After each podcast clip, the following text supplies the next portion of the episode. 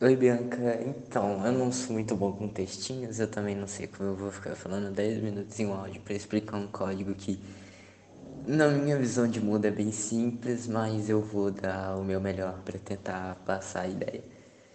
Então, a primeira coisa que eu desenvolvi foi o exercício número 1, um, e para isso eu precisei criar primeiro a lista, usando o igual e as chaves.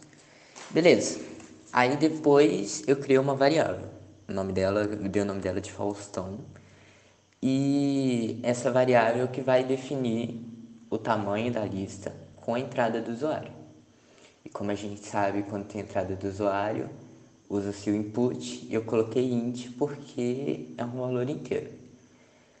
Beleza, eu já tenho a lista e tenho o número de vezes que vão ser adicionados elementos na lista. Agora, o que, que eu vou fazer com isso? Para isso, eu usei o for, coloquei a, a variável, que agora está com informação do usuário, dentro do for. Ou seja, o for vai se repetir o número de vezes que o usuário definiu na variável Faustão. Deu para entender? Perdão se eu não sou um professor muito bom. Mas ok. E meu computador desligou. Pera aí.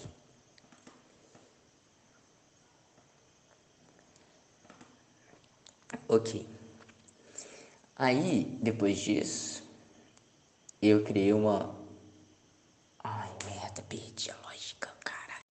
Ok, após criar o for e colocar a variável Faustão que tem a entrada do usuário e o número de vezes que serão colocados valores dentro da, das aspas, colocar como argumento do for, eu criei uma outra variável, que é a variável valor.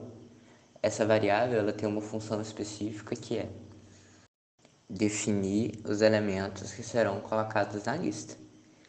E essa variável, como está dentro do for, vai se repetir o número de vezes que o usuário colocou no Faustão. Por exemplo, vai pedir informe o tamanho da sua lista, na variável Faustão.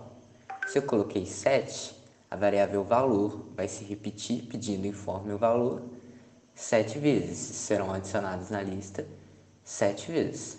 Ok, seguindo essa lógica, já sabemos que a variável valor vai se repetir 7 vezes, porque está dentro do for, e o usuário definiu que serão sete vezes, supondo aqui. Como é que vamos adicionar os valores armazenados nessa variável valor dentro da lista? Então, a gente usa a função append. A gente coloca lista.append, lembrando que isso tudo é dentro do for, e usa como argumento a variável valor. E depois, para completar o grande finale, é só printar a lista.